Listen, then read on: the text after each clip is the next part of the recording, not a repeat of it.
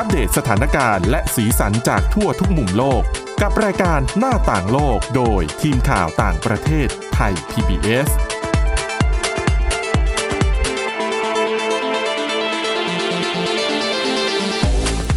สวัสดีค่ะคุณผู้ฟังนี่คือรายการหน้าต่างโลกค่ะ เราก็กลับมาพบกับคุณผู้ฟังเป็นประจำเลยนะคะ ตั้งแต่วันจันทร์ถึงวันศุกร์ไม่เว้นแม้แต่วันหยุดนักขัตฤกษ์ก็สามารถติดตามพวกเราได้นะคะ ในทุกที่ที่เข้าถึงอินเทอร์เน็ตค่ะ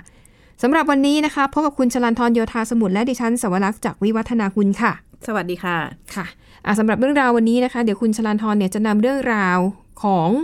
ศิลปะกับสงครามสองประเด็นนี้ฟังดูแล้วไม่น่าจะเกี่ยวข้องกันได้ แต่ว่าเกี่ยวกันแต่เกี่ยวอย่างไรเดี๋ยวรอฟังคุณชลันทรนะคะ แต่ว่าเรื่องแรกค่ะ ไปดูข่าวอัปเดตนะคะ เรื่องประสิทธิภาพของวัคซีนเข็มทีสี่4 ในกลุ่มผู้สูงอายุค่ะ อันนี้เป็นงานวิจัยล่าสุดนะคะ จากมหาวิทยาลัยเซาท์แฮมป์ตันในอังกฤษค่ะ เขาได้เผยผลการศึกษานะคะ การฉีดวัคซีนประเภท mRNA นะ ก็จะมีอะไรอะพวกโมเดอร์นาไฟเซอร์ค่ะนะคะเป็นการฉีดวัคซีนกระตุ้นเข็มทีสี่ 4 ให้กับผู้ที่อายุ 75 ปีขึ้นไป เขาก็สำรวจทั้งหมด 166 คนค่ะ พบว่าได้ผลที่น่าพอใจมากนะคะ ซึ่ง การฉีดวัคซีนเข็มทีสี่ 4 นั้นจะต้องเว้นช่วงห่างจากเข็มที่ 3 6 เดือน ผลนะคะ พบว่า ภูมิคุ้มกันเพิ่มขึ้นอย่างมีนัยสำคัญ แล้วถ้าเปรียบเทียบภูมิคุ้มกันที่เกิดขึ้นจากการฉีดเข็ม 3 กับเข็ม 4 พบว่า ภูมิคุ้มกันจากเข็ม 4 เนี่ย เยอะกว่าเข็ม 3 12ถึง16 เท่านะคะ ดังนั้นค่ะ ผลการศึกษาอันนี้เนี่ยก็เป็น อีกครั้งหนึ่งนะคะที่ยืนยันแล้วว่า การฉีดวัคซีนเข็มกระตุ้น โดยเฉพาะเข็มที่ 4 ให้กับกลุ่มผู้สูงอายุ ซึ่งถือว่าเป็นกลุ่มเสี่ยงเนี่ยมีผลดีมีประสิทธิภาพจริง ๆ ทีนี้ไปดูเรื่องของผลข้างเคียง อันนี้เป็นหนึ่งในหลาย ๆ เหตุผลที่ทำให้คนสูงอายุจำนวนมาก แม้แต่ในในเมืองไทยอะไม่ยอมไปฉีดวัคซีนค่ะก็คือผลข้างเคียง แต่ผลการศึกษาชิ้นนี้นะคะ พบว่าการฉีดวัคซีนเข็มทีสี่4 ไม่พบ อาการรุนแรงใด ๆ ในกลุ่มของผู้สูงอายุ 166 คนที่เข้ารับการทดสอบ อาการที่พบนะคะ จะมีอาการปวดหรือว่าเหนื่อยล้าอยู่ ดังนั้นถ้าเทียบผลประโยชน์ที่ได้กับผลข้างเคียงที่เกิดจากการฉีดวัคซีนเข็ม 4 แล้วเนี่ยยังไงฉีดเข็ม 4 ก็คุ้มนะคะ ก็น่าจะเป็นข้อมูลอีกประการหนึ่งที่จะทำให้รัฐบาลหรือว่าหน่วยงานด้านสาธารณาสุขของหลาย ๆ ประเทศที่ดูแลเรื่องของการฉีดวัคซีนเนี่ย นำข้อมูลเหล่านี้เนี่ยไปเป็นส่วนประกอบในการตัดสินใจนะคะ แล้วก็ผลวิจัยฉบับนี้ยืนยันว่า ผู้สูงอายุควรจะได้รับวัคซีนเข็มกระตุ้น โดยเข็มที่ 4 ต้องฉีดห่างจากเข็ม 3 เป็นเวลา 6 เดือนนะคะอะอันนี้ก็เป็นข้อมูลล่าสุดเกี่ยวกับโควิด -19 มาเล่าสู่กันฟังนะคะอะทีนี้อีกเรื่องหนึ่งที่โลกให้ความสนใจก็คือเรื่องของสงครามในยูเครน เกิดตั้งแต่ 24 กุมภาพันธ์ที่ผ่านมานะคะก็มี หลากหลายประเด็นที่เราเคยนำมาเสนอแล้วในรายการนี้ วันนี้มีอีกแง่มุมหนึ่ง เรื่องสงครามกับศิลปะ มันไม่น่าจะไปด้วยกันได้นะคุณชลันทรสงครามเดินหน้ามามาต่อเนื่องนะคะ แล้วก็ค่ะผู้ที่รับผลกระทบเนี่ย หลายล้านเลยทีเดียว แล้วก็ในนั้นไม่ว่าจะเป็นทหารไปเลยค่ะก็รวมถึงศิลปินด้วยที่ค่ะได้รับผลกระทบนะคะ ดิฉันได้ไปพบกับศิลปินชาวยูเครนนะคะ ซึ่งปกติเนี่ย เธอก็จะเดินทางมา คือชื่อคุณเทเทนาค่ะชเรวาน ปกติเธอจะทำศิลป์เอ่อภาพวาดต่างๆ ในเรื่องของเอ่อเล่าเรื่องราวของผู้หญิง เล่าเรื่องราวของความรัก แล้วก็การเดินทางค่ะไปประเทศต่างๆ ของเธอเนี่ย ซึ่งปกติเธอก็จะเดินทางมาไทยทุกทุกปี เธอชอบประเทศไทยชอบค่ะเออ วัฒนธรรมต่างๆ ชื่นชอบในดอกไม้ไทย ซึ่งไปค่ะปรากฏในผลผลงานของเธอนะคะ แล้วก็เธอเดินทางมาไทยครั้งเนี้ยก็ตั้งแต่มกราคมนะคะ แล้วก็ค่ะแต่ว่าการมาทริปไทยครั้งนี้ของเธอเนี่ยต่างออกไปจากทุกหลายๆครั้งในอดีตอืมเพราะว่าพอมาถึงปุ๊บกุมภาพันธ์รัสเซียประกาศสงครามค่ะประกาศเอ่อปฏิบัติการพิเศษพิเศษใช่ที่ต่อต่อยูเครนทำค่ะให้เธอกลับก็กลับเอ่อ ยูเครนไม่ได้นะคะ แล้วก็อยู่เมืองไทยแล้วก็ติดตามสถานการณ์ ก็หลาย ๆ คนอาจจะหลาย ๆ คล้าย ๆ กับหลาย ๆ คนที่อยู่ในไทยก็เป็นความกังวลต่อ คนที่บ้านเพื่อนค่ะและครอบครัวในในยูเครนอืมแล้วก็เธอก็ไม่รู้ว่าจะได้กลับไปอีกค่ะเมื่อไหร่นะคะค่ะระหว่างอยู่เมืองไทยเนี่ย เธอก็เลยคิดจะทำโครงการภาพอืมภาพวาดที่นำเสนอเรื่องราวของ สงคราม เพราะว่าเธอมองว่าภาพต่างๆ ที่นำเสนอไม่ว่าจะเป็นผ่านสื่อเรื่องเล่าเนี่ยมันมันน่าหดหู่อืมใช่ เป็นภาพของความเสียหายที่เกิดขึ้นสูญเสียชีวิต ไม่ว่าจะเป็นเด็กผู้หญิงคนแก่ค่ะค่อนข้างหดหู่แล้วเธอก็มองว่ามันต้องมีวิธีการอืมสื่อสารอะไรบางอย่างที่แสดงให้เห็นกำลังใจหรือว่าการต่อสู้ของชาวยูเครน แล้วก็ค่ะเน้นไปในเทิงศิลปะ แล้วก็สันติภาพมากขึ้นนะคะเธอก็ณเวลานั้นที่เธออยู่เมืองไทยเนี่ย เธอก็ได้เขียนโพสต์ Facebook ว่าขอให้ผู้หญิงชาวยูเครนเนี่ยเล่าเรื่องราวส่งเรื่องราวต่างๆ ของตัวเองมาหน่อยค่ะว่าทำอะไรกำลังทำอะไรอยู่ในช่วงสงคราม แล้วก็เป็นที่มาของโครงการศิลปะในชื่อของเบเรฮิเนียค่ะคำว่าเบเรฮิเนียเนี่ยเป็นเอ่อคำของภาษาในยูเครนนะคะ แปลว่า ผู้หญิงผู้ปกป้องค่ะถ้าหลาย ๆ คนเคยไปยูเครนที่กรุงเคียฟเนี่ยก็จะมีอืมอนุสาวรีย์Independence Monument อยู่ค่ะใกล้ใจกลางเคียฟเลยนะคะ ยอดอนุสาวรีย์เนี่ยจะมีเขาเรียกว่าเทพีเบเรฮิเนียค่ะซึ่งคล้าย ๆ กับเป็นความเชื่อว่าเป็นผู้หญิงผู้ปกป้องอืมเออประเทศค่ะยูเครนไว้ เธอก็นำมาเปรียบเทียบกับบทบาทของผู้หญิงยูเครนในช่วงสงคราม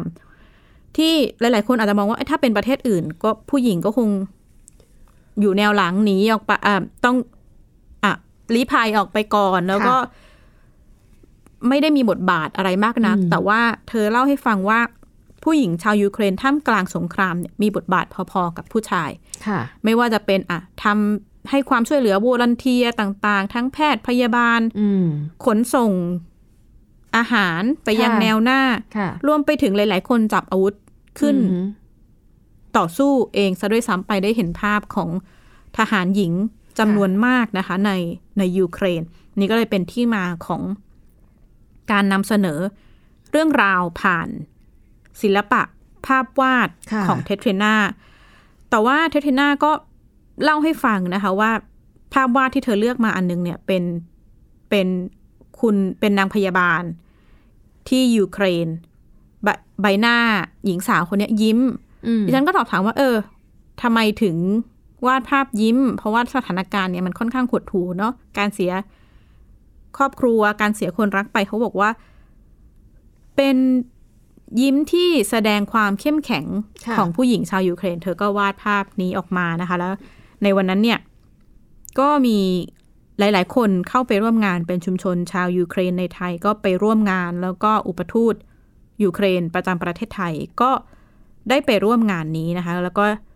ย้ำว่าศิลปะเนี่ยเป็นภาษาสากลในการอืมสื่อสารเรื่องราวต่าง ๆ แล้วเขาก็ หวังว่าทุกคนก็ตอบเป็นเสียงเดียวกันอยากเห็นสันติภาพ อยากเห็นการยุติสงคราม เพราะว่าวันที่จัดงานเนี่ยเป็นวันที่ 8 พฤษภาคมค่ะซึ่ง อีกวันหนึ่งเป็นวันที่รัสเซียจะจัดวันแห่งชัยชนะอ๋อค่ะ ก็ถามว่าเอ๊ะสำหรับยูเครนสำหรับชาวยูเครนเนี่ย วันที่ 9 พฤษภาคม Victory Day ของรัสเซียเนี่ยมันมีความค่ะหมายอะไรสำหรับเขาอืมเขาก็บอกว่าไม่เลยส่วนใหญ่ชาวยูเครนเนี่ยก็จะฉลองวันที่ 8 เป็นการจดจำค่ะเอ่อสันติภาพหลังสงครามโลกครั้งที่สองอืมมากกว่าที่จะไปเอ่อฉลองวันแห่งชัยชนะ แต่ว่าอีกด้านก็บอกว่า มุมมองของเขาต่อวันแห่งชัยชนะจะต่างออกไปหลังจากสงคราม รัสเซียค่ะยูเครนหลายๆคนก็บอกว่าต้องการเห็นว่าเอ๊ะยูเครนน่าจะต้องมีวันแห่งชัยชนะอืมอีกวันหนึ่งก็คาดหวังนะคะ เขาก็ยังค่ะคงคาดหวังแล้วก็เชื่อมั่นว่า ชาวยูเครนจะสามารถผ่านสถานการณ์อืมเหล่านี้ไปได้ ไม่เฉพาะสถานการณ์สงครามที่ยูเครนที่ถูกนำมานำเสนอเป็นภาพวาดผ่านงานศิลปะค่ะ วันนั้นเองเนี่ยห่างไป 5 กิโลเมตร จากอืมดิฉันไปที่เอ่อคณะรัฐศาสตร์จุฬาลงกรณ์มหาวิทยาลัยนะคะงานจัดค่ะอยู่ที่จุฬาลงกรณ์มหาวิทยาลัย ถัดไปอีก 5 กิโลเมตรไม่ถึงที่หอศิลปะกรุงเทพอ่าก็มีการจัดงานของเล่าเรื่องราวการประท้วงค่ะที่เมียนมานะคะอืมค่ะแต่ว่าศิลปินเนี่ยเป็นคนอาร์เจนตินาค่ะศิลปินคือมาเซโลเอ่อ โบรดโบรดสกี้นะคะเขาก็เป็นศิลปินชาวอาร์เจนตินาที่ดิฉันก็ถามเขาว่าได้พูดคุยได้โทรไปสัมภาษณ์ทางโทรศัพท์นะคะว่าค่ะทำไมอยู่ดีๆถึงมาวาดรูปมาสนใจอืมคือเขาใช้ศิลปะของคุณโบรสกี้เนี่ยก็เป็นลักษณะนำภาพถ่ายที่นักข่าวถ่ายเป็นภาพเหตุการณ์เนี่ยแหละค่ะ แต่ว่าเขาเอามาตกแต่งด้วย สีสัญลักษณ์ข้อความต่างๆ ในเชิงศิลปะเน้นเนื้อหาต่างๆ ให้ น่าสนใจสามารถนำเสนอในเชิงศิลปะมากขึ้นดิฉันก็ถามเขาว่าเอ๊ะคุณเป็นคนอาร์เจนตินาเนี่ยทำไมมาชอบนำเสนอเรื่องราวของเมียนมาเขาก็บอกว่า ตัวคุณมาเซโลเองเนี่ยในช่วงที่อาร์เจนตินามีเผด็จการรัฐประหารปี 1976ถึง80 เนี่ยเขาก็เป็นผู้ได้รับผลกระทบค่ะพี่ค่ะ พี่ชายของเขาถูกอุ้มหายตัวเขาเองก็ต้องเป็นผู้ลี้ภัยอืมไปบาร์เซโลนาไปประเทศอื่น เพราะว่าเกิดเหตุการณ์รัฐประหารค่ะ หลังจากลี้ภัยเนี่ยเขาก็ได้นำการถ่ายภาพงานศิลปะมาเพื่อที่จะคล้ายๆ กับบำบัดจิตใจนำเสนอประเด็นที่เขาต้องการค่ะให้หลาย ๆ คนเห็นไม่ว่าจะเป็นเรื่องของประชาธิปไตย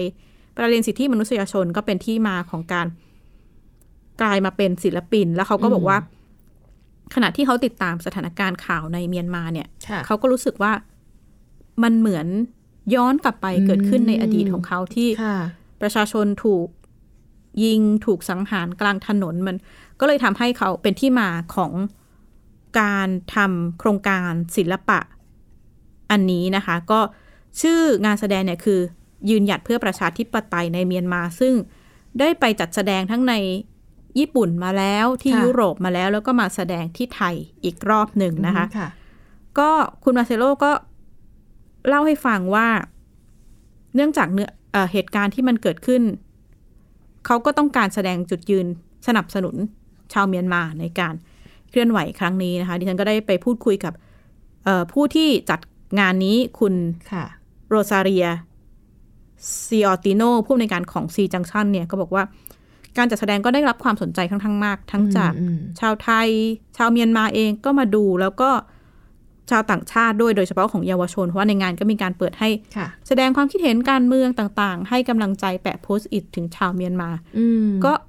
ได้รับความสนใจค่อนข้างมากนะคะ คุณมาเทโนก็บอกว่าเนี่ย ภาพถ่ายการนำเสนอภาพถ่ายมันให้ความหมายลึกซึ้งอืมมากกว่าภาพอะภาพข่าวเราดู แล้วก็อะเป็นเป็นค่ะข้อมูลไปใช่ไหมค่ะคะแต่ว่าพอนำมานำเสนอเป็นศิลปะเนี่ยก็นำเสนอได้มากได้ลึกซึ้งขึ้น แล้วก็ มองว่าคนรุ่นใหม่เองเนี่ยการสื่อสารผ่านโซเชียลมีเดียค่ะก็ชอบที่จะดูภาพวาดดูอะไรก็อ่าฮะเป็นเนื้อหาสำคัญในการนำสื่อสารนำมาค่ะสื่อสารในประเด็นที่ไม่ว่าจะเป็นเรื่องสงครามอืมเรื่องซับซ้อนอย่างการเคลื่อนไหวเรียกร้องประชาธิปไตยค่ะหรือสิทธิมนุษยชนต่าง ๆ เนี่ยก็สามารถนำเสนอผ่านอืมศิลปะไปยังผู้ชมได้ค่ะ โอเคนะคะอันก็เป็นมุมมองที่น่าสนใจดีเนาะเออ ลองแปลความทุกข์ยากลำบากในสงครามให้มา เป็นผลงานศิลปะในเชิงสร้างสรรค์นะคะอะก็นี่ก็เป็นส่วนที่คุณชลันทรไปทำรายงานข่าวมา แล้วก็เอามานำเสนอในรายการนี้ด้วยนะคะเอาละค่ะปิดท้ายวันนี้นะคะ จะไปดูอีกเรื่องหนึ่งเป็นเรื่องราวที่น่าสนใจเช่นเดียวกันนะคะที่ฉันไปเจอข่าวเออเป็นบทความนี้นะคะใน National Geographic นะคะเขาพูดถึงเรื่องของ ปรากฏการณ์การสูญพันธุ์ครั้งใหญ่ 5 ครั้งที่เคยเกิดขึ้นมาแล้วบนโลกใบนี้นะคะ แน่นอนพออิฉันอ่านไปแล้ว 5 ครั้ง แปลว่าครั้งที่ 6 ยังไม่เกิด ก็เลยเข้าไปใกล้ยังอ่านคะก็ถือว่าใกล้ถ้าเทียบกับค่ะช่วงระยะห่าง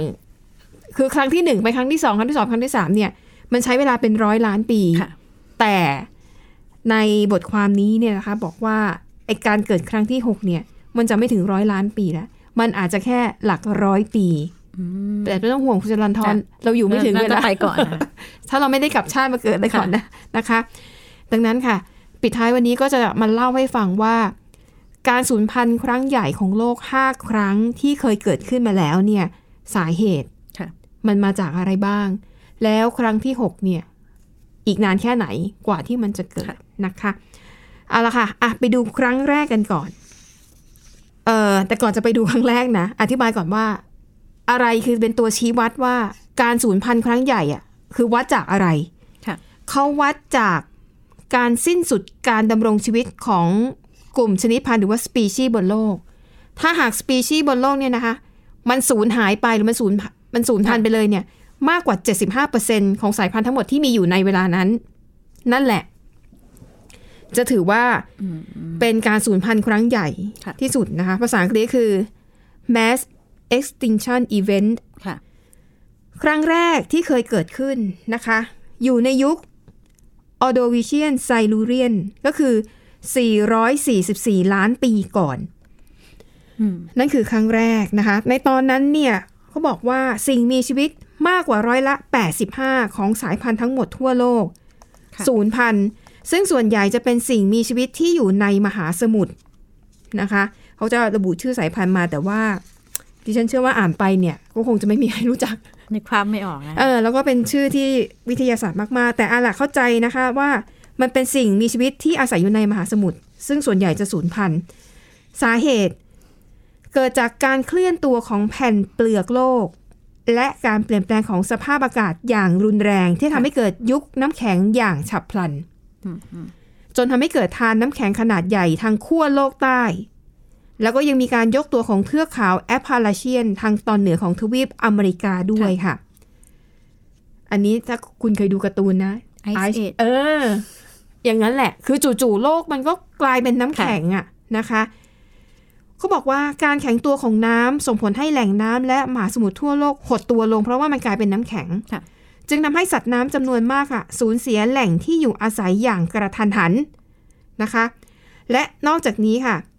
การเกิดก้อนน้ำแข็งขนาดใหญ่ก็ยังส่งผลให้ก๊าซคาร์บอนไดออกไซด์ในชั้นบรรยากาศถูกดูดออกไปด้วย โลกเย็นตัวลงอย่างรวดเร็ว สิ่งมีชีวิตหลายสายพันธุ์ปรับตัวไม่ทัน แล้วน้ำทะเลมันหายไปเพราะว่ามันกลายเป็นน้ำแข็งนะคะ ก็เลยทำให้สิ่งมีชีวิตจำนวนหนึ่งตายไปก่อน นะคะ และนอกจากนี้ค่ะ สิ่งมีชีวิตที่ยังรอดอยู่เนี่ย ก็คือต้องแข่งแย่งกันในการค่ะดำรงชีวิตโดยเฉพาะยิ่งสิ่งมีชีวิตใต้น้ำแล้วไปแย่ง เอ่อแย่งกันอยู่แล้วคืออาหารมันก็น้อยใช่ไหมคะ ก็ตายด้วยเหตุผลจากอาหารน้อย แล้วก็ปริมาณออกซิเจนในน้ำก็ลดลงต่ำนะคะ จนทำให้สิ่งมีชีวิตใต้มหาสมุทรจำนวนมาก ล้มตายจากเหตุการณ์ เอ่อการสูญพันธุ์ครั้งใหญ่ของโลก นั่นคือครั้งที่ค่ะหนึ่ง ครั้งที่สองค่ะ เกิดห่างจากครั้งแรกประมาณ 100 ล้านปี ซึ่งก็บอกว่าในช่วงนั้นเนี่ยนะคะ สิ่งมีชีวิตบนโลกเนี่ยเพิ่งเริ่มจะมีการปรับเปลี่ยนค่ะคือเริ่มจะมีวิวัฒนากะวิวัฒนาการเพื่อปรับตัวให้เข้ากับสภาพแวดล้อมแบบใหม่นะคะ ไม่ว่าจะเป็นพืช เป็นแมลง สัตว์ครึ่งบกครึ่งน้ำหลายสายพันธุ์นะคะ ย้ายจากการอยู่ในน้ำขึ้นมาอยู่บนบก นะคะแต่ปรากฏว่าก็มาเจอกับการสูญพันธุ์ครั้งใหญ่ครั้งที่สองอีกนะคะสาเหตุของการสูญพันธุ์ครั้งที่สองเนี่ยเขาบอกว่ามันยังไม่ได้มีสมมติฐานแล้วก็หลักฐานทางนิเวศวิทยาที่มีน้ำหนักมากเพียงพอ แต่เขาสันนิษฐานว่า สาเหตุของการสูญพันธุ์ครั้งใหญ่ครั้งที่สองของโลก มีเหตุมาจากการวิวัฒนาการของพืชบกที่เติบโตอย่างรวดเร็ว และการพัฒนาและพืชเหล่านี้เนี่ยค่ะมันพัฒนาระบบรากที่ซับซ้อนแล้วก็รากจะมีขนาดใหญ่ทำให้เกิดการผุพังของหินและดินต่างๆทำให้พอดินมันถูกทลายเนี่ยนะคะ แร่ธาตุของที่อยู่ในดินเนี่ยมันไหลลงไปในแหล่งน้ำเป็นจำนวนมาก จนทำให้สิ่งมีชีวิตเซลล์เดียวในน้ำเนี่ยเติบโตจนเกิดปรากฏการณ์ที่เขาเรียกว่าสาหร่ายสะพรั่ง มันทำให้ปรากฏการณ์เนี้ยทำให้ แหล่งน้ำเนี่ยมันไม่มีออกซิเจนอืมนะคะ พอไม่มีออกซิเจน ก็เลยทำให้สิ่งมีชีวิตใต้ทะเลอะล้มตายอีกเช่นเดียวกันนะคะ แต่บอกก่อนว่าครั้งที่สองเนี่ย มันไม่ได้มีหลักฐานที่แบบค่ะชัดเจนแต่นี่คือการสันนิษฐานนะคะ ส่วนการสูญพันธุ์ครั้งใหญ่ครั้งที่สามค่ะนะคะ เกิดขึ้นในช่วงที่ยุค ที่เรียกว่ายุค Permian Triassic ก็คือ 252 ล้านปีก่อนค่ะนะคะ ก็ห่างจากช่วงแรกร้อยล้านปีเช่นเดียวกันนะคะ ครั้งนี้เป็นการสูญพันธุ์ครั้งใหญ่ ครั้งที่สามค่ะและใหญ่ที่สุดในบรรดาค่ะ5ครั้งที่ว่ามา เพราะว่ารอบนี้เนี่ย สิ่งมีชีวิตมากกว่าร้อยละ55ขออภัยร้อยละ95ค่ะศูนย์พัน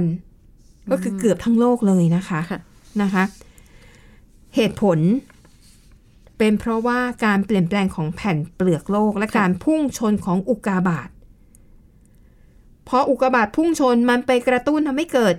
การประทุครั้งใหญ่ของภูเขาไฟค่ะนะคะ